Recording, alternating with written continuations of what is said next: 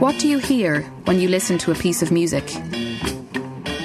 There's a drum beat, a cymbal trembling, the deep thrum of a bass guitar. That's what your ears are telling you. But how do you feel it? What does your body say?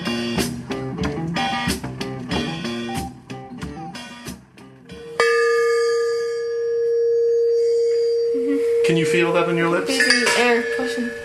It feels like a breeze onto my face, like waves. In an aluminium prefab in the playground at St Mary's School for Deaf Girls in Cabra, you can't move for the clatter of junk that spills out of bags and across the floor. It's a cacophony of tin and steel, old wash pipes, washboards, bicycle wheels, a veritable junkyard. It's not the sort of place you imagine hearing the most incredible and exciting sounds. But then this is a story of music found in unusual places. This is the more disastrous the experience in here, the more accurate picture of my life. If things were to come crashing to the ground, it'd be a good, it'd be a very accurate glimpse. How things go. That's George Higgs, a composer who has been working with a group of deaf girls from St Mary's for the last few years. It's October, and they are building a new instrument together. There's a lot of work to do. In March, they'll be performing in public for the first time.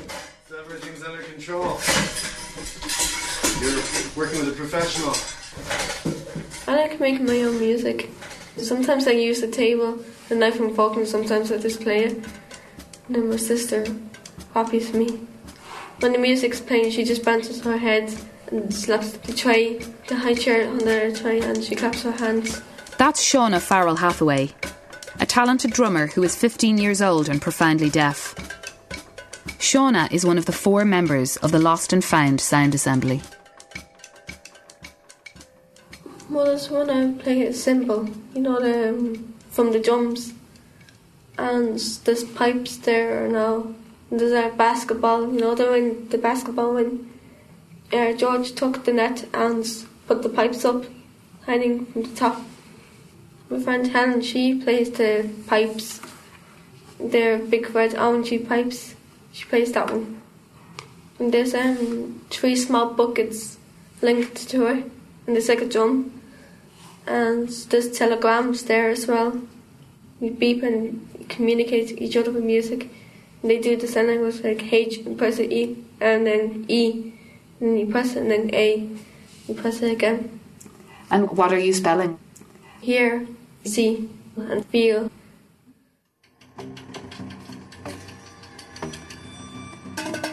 Music. Right now, you are hearing this with your ears.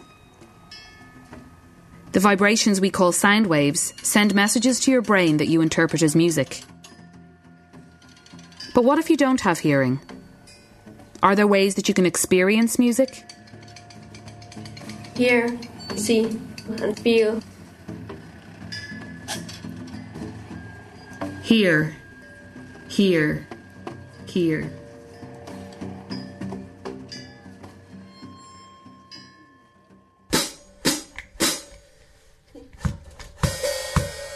Well, I can hear um, like a crash sounds, and it's like echoes.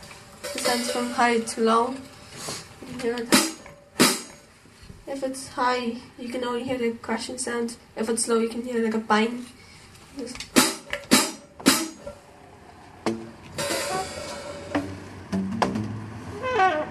Composer. Compose. The one who puts together. George has been working with music since he moved to Dublin 20 years ago from Pennsylvania. And he has always been experimental in his approach. His first piece of work, Cahugaphone, was a guerrilla opera performed on a machine made out of junk. Since then, he has put together dozens of new compositions that challenge the listener's idea of music.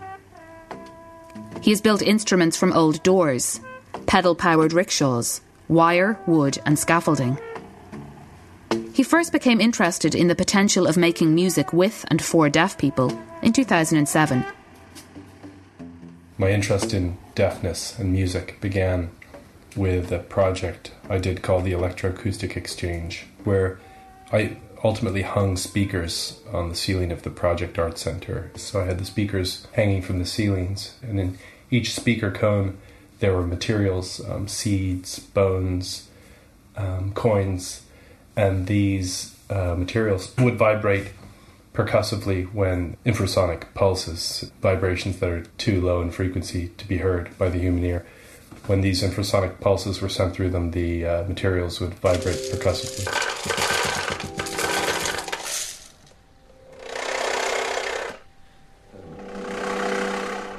So it's kind of like a, an instrument, you know.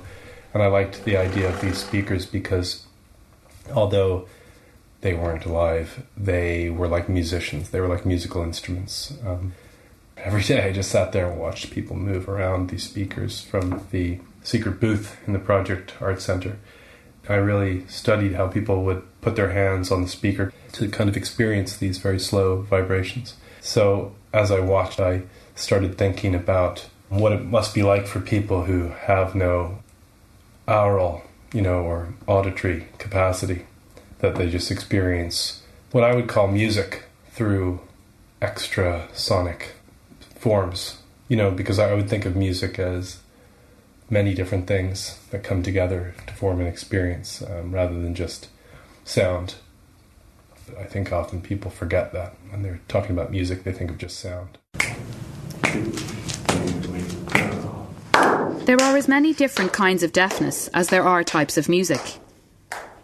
In the Lost and Found Sound Assembly, some of the girls have hearing aids or cochlear implants and can understand speech. Others rely entirely on sign language to communicate. Shauna can do both. All right, well done. Now, I have another game for you. It's called. I was one hearing. I had the disease meningitis. My mum got it too, but she didn't become deaf or anything.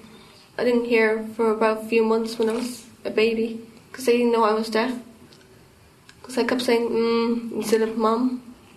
And I couldn't say Patrick properly, I kept saying Pangta. Patrick's your, your, your father. Yeah. I became involved with St. Mary's School for Deaf Girls uh, over a, a few years. Here was a community of young girls who had been playing music on their own. You know, it wasn't about trying to interpret a hearing person's experience of music. They were hitting percussive instruments, and I saw videos in in the music room of these girls playing, and met the girls. I said, "This is exactly you know what I'm interested in."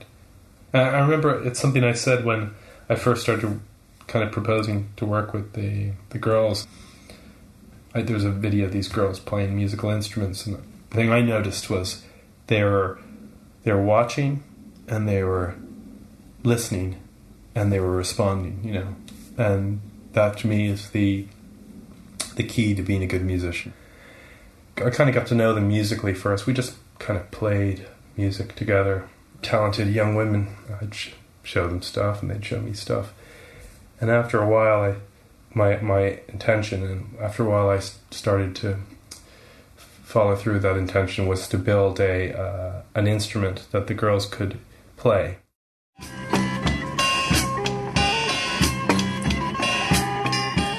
This is the music George and the girls are writing for their performance in March. It has everything you would expect from a conventional piece of music. It is pleasing to the ear, offers rhythms that become familiar and make you want to dance, suggests sounds that you might connect to traditional instruments. But this is not an instrument you would see in any orchestra or concert hall. It would look more at home on a building site. When I thought it and then when I played it, I was impressed. I didn't really get it, and then I realised it was some rubbish. I was kind of shocked, but you can still play music with rubbish, you know. The easy part's choosing stuff. The hard part is fashioning it. Like those red pipes. Those pipes were originally they were slightly bent, so I got them for free. But they were like I don't know four meters long. The truck delivered them, and I just sat beside the road with an angle grinder and cut them really crudely down. I took them home and I hit them. I made calculations on the mass and if I cut it so long, cut it. And I was close to being right, but not very right. You know, so basically I had to do trial and error, slowly get them down to the notes which are written on them now C and D and F. But that was a lot of work. And then, you know, never, not to mention the fact that after you've cut them down, you've got to buff them so they're not going to cut somebody's arm open. And then you've got to figure out how to hang them. Hanging is a big thing. That's a big thing with a musical instrument. It's not getting something to make the noise you want. It's getting it to either be held by somebody without dampening the sound. Like you couldn't hold those pipes and hit them; they wouldn't make a sound. Um, so how do you hang them and not kill the sound? Yeah. Yeah, I can't remember how you, what you were doing. Yeah. So she's basically uh, scraping a stick against a washboard. Can you do it? And then she's hitting a cymbal. And that actually, those cymbals are quite have an interesting history. They're from St. Mary's from 100 years ago. They were used by the nuns. St. Mary's has a long tradition of music. Their musical instruments are still there. They were used to improve speech and vocalization of, through different means. Um, but they were, I think, they were also just interested in music, being a church. Um, so there was a musical tradition there as well.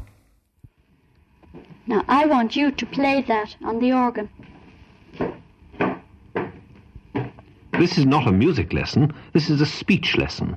The rhythm of the child's breathing and the vibrations of the sounds produced will form a habit of speech intonation.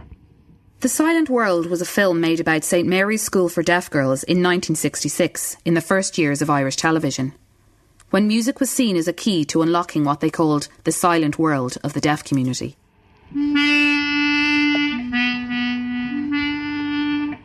Now say it on one breath.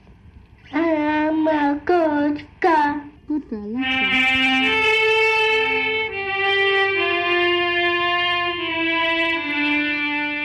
Margaret Farrell is a music teacher at St Mary's.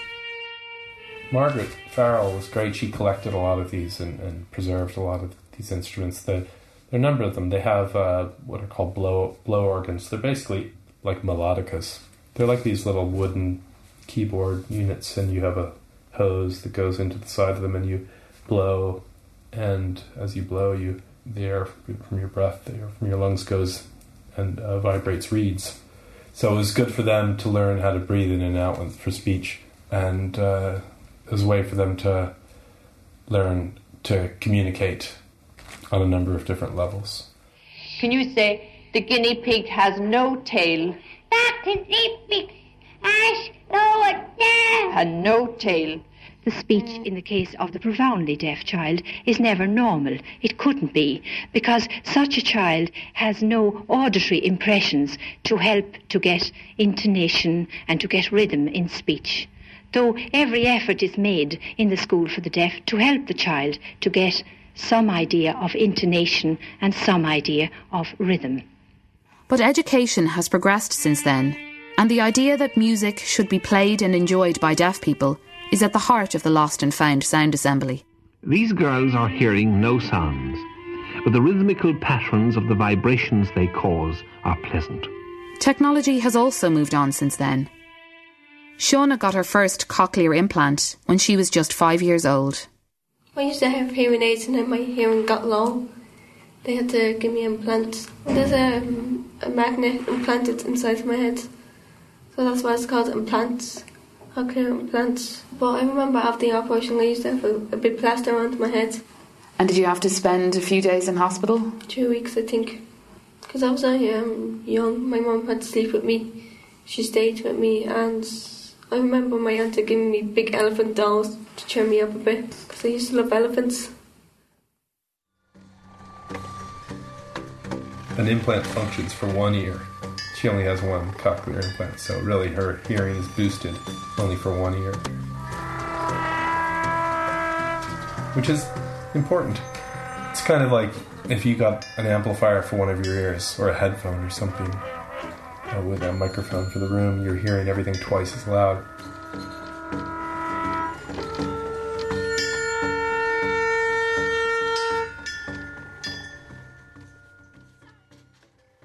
These here are, are red pipes. They're made of steel. They're very heavy, very heavy grade of steel. Shauna, you play these. Because there's so much to hear, and how you can. It has a whole life. Like a bell, for example, has a lot of sound, has a lot of frequencies in, the, in its tonal fabric. There's a there's a lot going on there. So, I think any person, whether you're deaf or, or you have full hearing or you're hard of hearing or slightly deaf, profoundly deaf, there are certain pitches you'll hear better than others. All our hearing is frequency related. As I get older, I lose frequencies by the day. All people over the age, certain age, start losing frequencies, and gradually it gets lower and lower, and just losing, literally losing high frequencies because hairs in, in your inner ear are, are, are breaking. Do you want to tell us about this instrument? Pipes. I think it's the longer is, is higher is, and the shorter is, it lower is. It's the opposite. Is it? You let me down. the longer the tube, the lower the sound. Do you find it easier to hear the lower notes?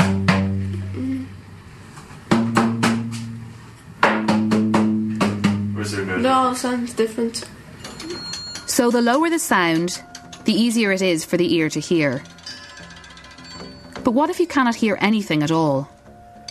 Is it possible to see music? Is it possible to listen to music with your eyes?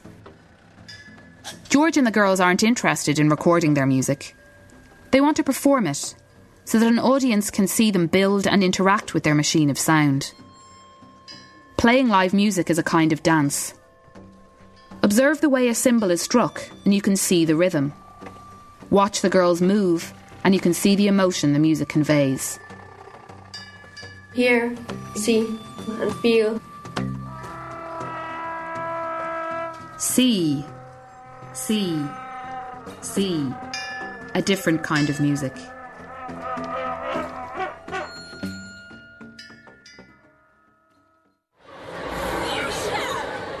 It's a Wednesday night, and Shauna and her classmates are at the Bord Gáis Energy Theatre to see a special performance of the musical The Lion King. Performance artist and sign language interpreter Amanda Coogan has been commissioned to interpret the show for a hearing impaired audience. She knows all about the visual dimensions of music. My parents are deaf sign language users. I suppose been brought up in a, in another language and uh, immersed in a very small, tightly knit community. Um, and a community, a very specific community, obviously, that uses a visual, manual, embodied language, uh, which is sign language, and an oppressed minority, so constantly agitating for recognition of their rights as human beings, as fully. Uh, fully encompassed citizens of Ireland, and my, both of uh, my parents would ha- be uh, activists, I suppose, in that way.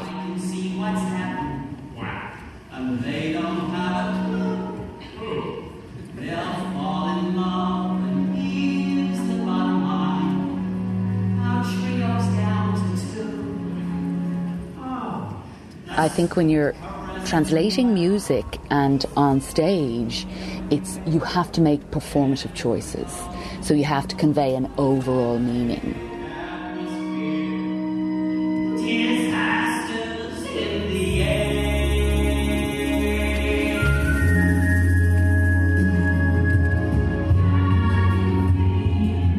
My uh, lens, I suppose, looking at this um, is uh, is somewhere. Uh, I'm a performance artist, so it's somewhere between the choreography of it, the music, the whole visual impact of a performance like that. It's performing in sign language, so it's very different to the type of work you would do as a straight interpreter. It's not the same thing at all. A straight interpreter would make very different choices. There's lyrics, of course, but then there is the music, the feeling of the music, the beat of the music, whether the music is fast or slow or boppy or not.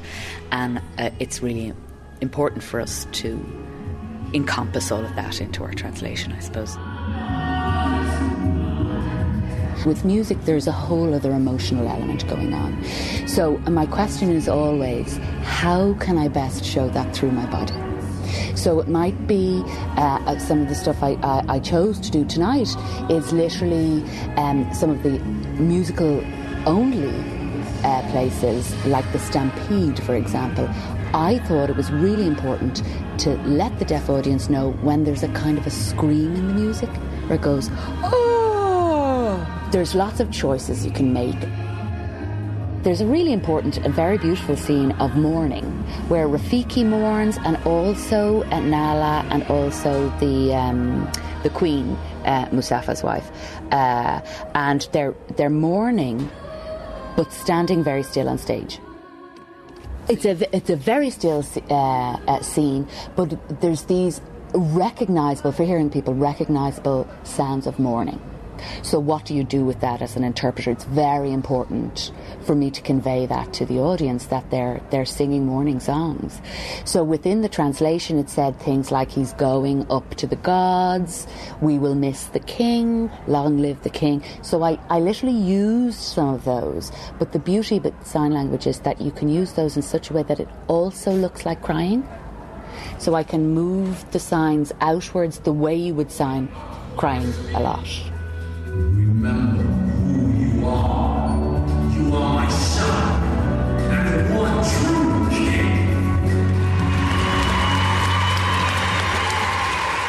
The audience reaction needs no interpretation. The applause is thunderous. People are stamping their feet, whistling. Amanda steps out to take her bow with the actors. And the applause grows louder. But what you can't hear is the deaf clap Shauna and her friends are giving. They are standing up with their arms in the air, wriggling their fingers. The standard deaf gesture of appreciation. The emotion is on her face was brilliant. It's really good. If you don't show any emotions, the sound means nothing. So you have to show what, how you feel now. Yeah, that was brilliant. I seen the movie, so I knew the song I was singing along the song. One of the girls, Fiona, she's no hearing aid or implants, but she feels the vibrations and all, and she follows the teacher sign language. All right. Where were we yesterday? Do you remember the beat? We try our rhythms from yesterday. Shauna, you begin. I'm doing But there is work to be done back in the classroom. And George, Shauna, and the rest of the Lost and Found Sound Assembly are busy rehearsing. The first one will start. There are eight weeks to go before they put their work to the test before a live audience. The group is brainstorming. I want to get the globe. I like the globe. How can we use that globe? Do you have any ideas? What if you put something inside there and you move it and it makes noise? That's a great idea. That's Helen's idea for you. Come I didn't come up with that idea. That's a good idea. That's a really good idea. It would be like a shaker. That's a Yeah, great like idea. I mean, like, Yeah, um, shake that. if you Shake the world. that, He's pop got the whole world in his hands. in there. That's a great idea, Shauna. Popcorn. Something small. Small. Or like uh, beads that you make uh, jewelry with, you know? Mhm. Something like that. We'll try it next week. That's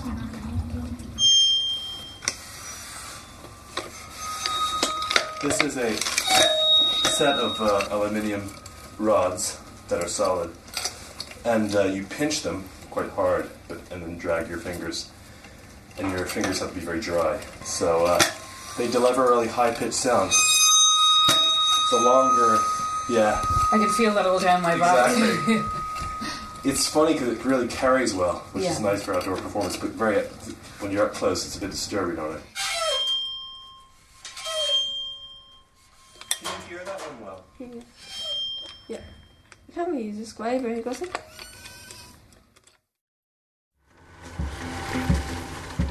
I want you to stop what you're doing for a moment. Sit down. Stay still. Close your eyes. Listen. What do you hear? That low murmur is a vibrating speaker. The mellow bleating of brass. There's a car horn. Is that part of the score? Does it matter? Now open your eyes again. Are you listening with a radio? An iPod and a docking station? Turn the volume up as far as you can and place your hands on the speakers.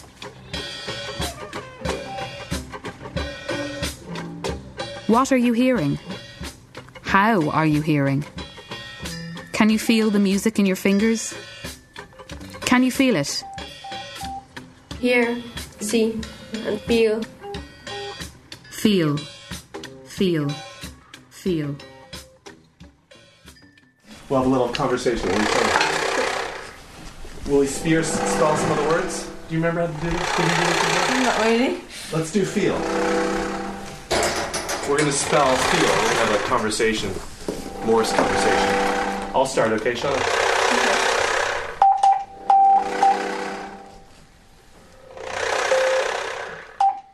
Can you feel it in your arm, Shauna, when you hit? I do it, bounces off.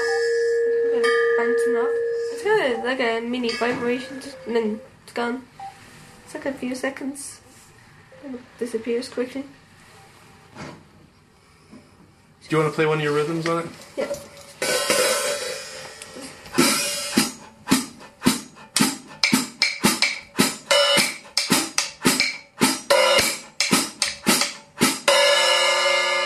She's got pretty uh, astonishing musical talent. Uh, rhythmically, I remember when I first met her, she had this rhythm that she'd been playing years before. This, and she played it for me on a drum. And uh, she's got great concentration, first of all, and um, she's very keen on learning music. She uh, was working a hi hat pedal with her foot and beating a couple different rhythms with her with each hand. So um, she has a really um, she's really quick at learning these rhythms, which for most hearing people, I mean, you're talking ninety eight percent of the hearing people you'd walk up to, and a lot of musicians, mind you, they couldn't do that. It would just confuse them, you know. But she she listens and she focuses and she she can do it. You know, she's good. But I think she does a lot of watching. Um, I've noticed that with Shauna. She's really watching. Shauna is a typical teenager. She listens to her iPod all the time on the bus, in the car, in her bedroom.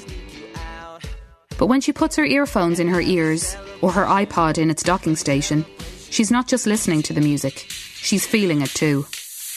Yeah, I put it in my docking station in my room sometimes and I just listen to music. And sometimes I just put my hands on it and take my hearing off. I can still feel the vibrations in the speakers. Sometimes I feel it with my feet when I come out of the shower my dad's playing music or downstairs in the kitchen, the radio is on. When I come into my room, I can feel the floor shaking, the vibration. But depending on how loud the music is. If it's rock music and you put it on low, you can still hear it because it's loud music. You can feel it when it's low. It's hard, it just feels hard, but when it's high, it's soft. Shauna's favourite band is One Direction. But she has another musical hero the drummer, Evelyn Glennie.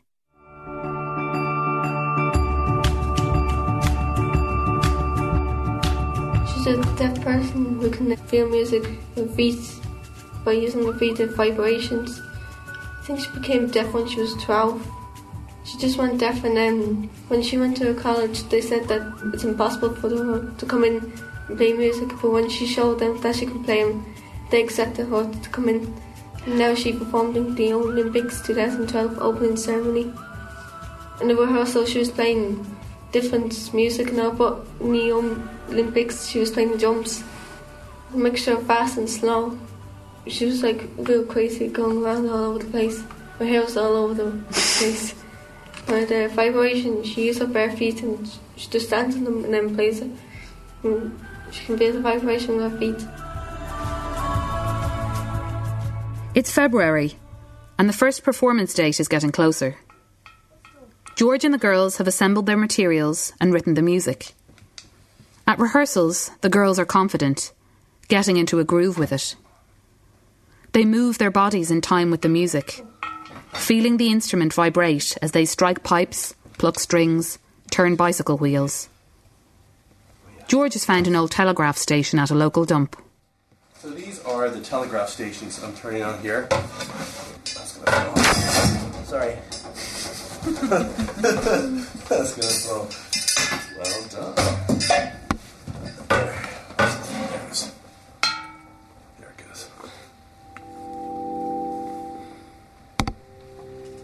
See the speaker vibrating. I probably turned it too high.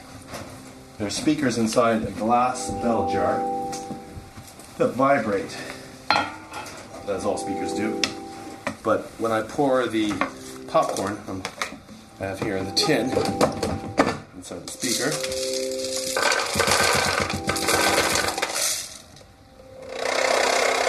begins to vibrate percussively. And th- these um, vibrations happen in concurrence with the vibrations in the walkway. So that as people pass over the walkway, they feel the vibrations in either foot. So you have your left foot there, your right foot's vibrating. So the idea is that we connect the, the visible movement of materials with the tangible vibrations in the walkway. So I think it's working. I think the audience is appreciating it.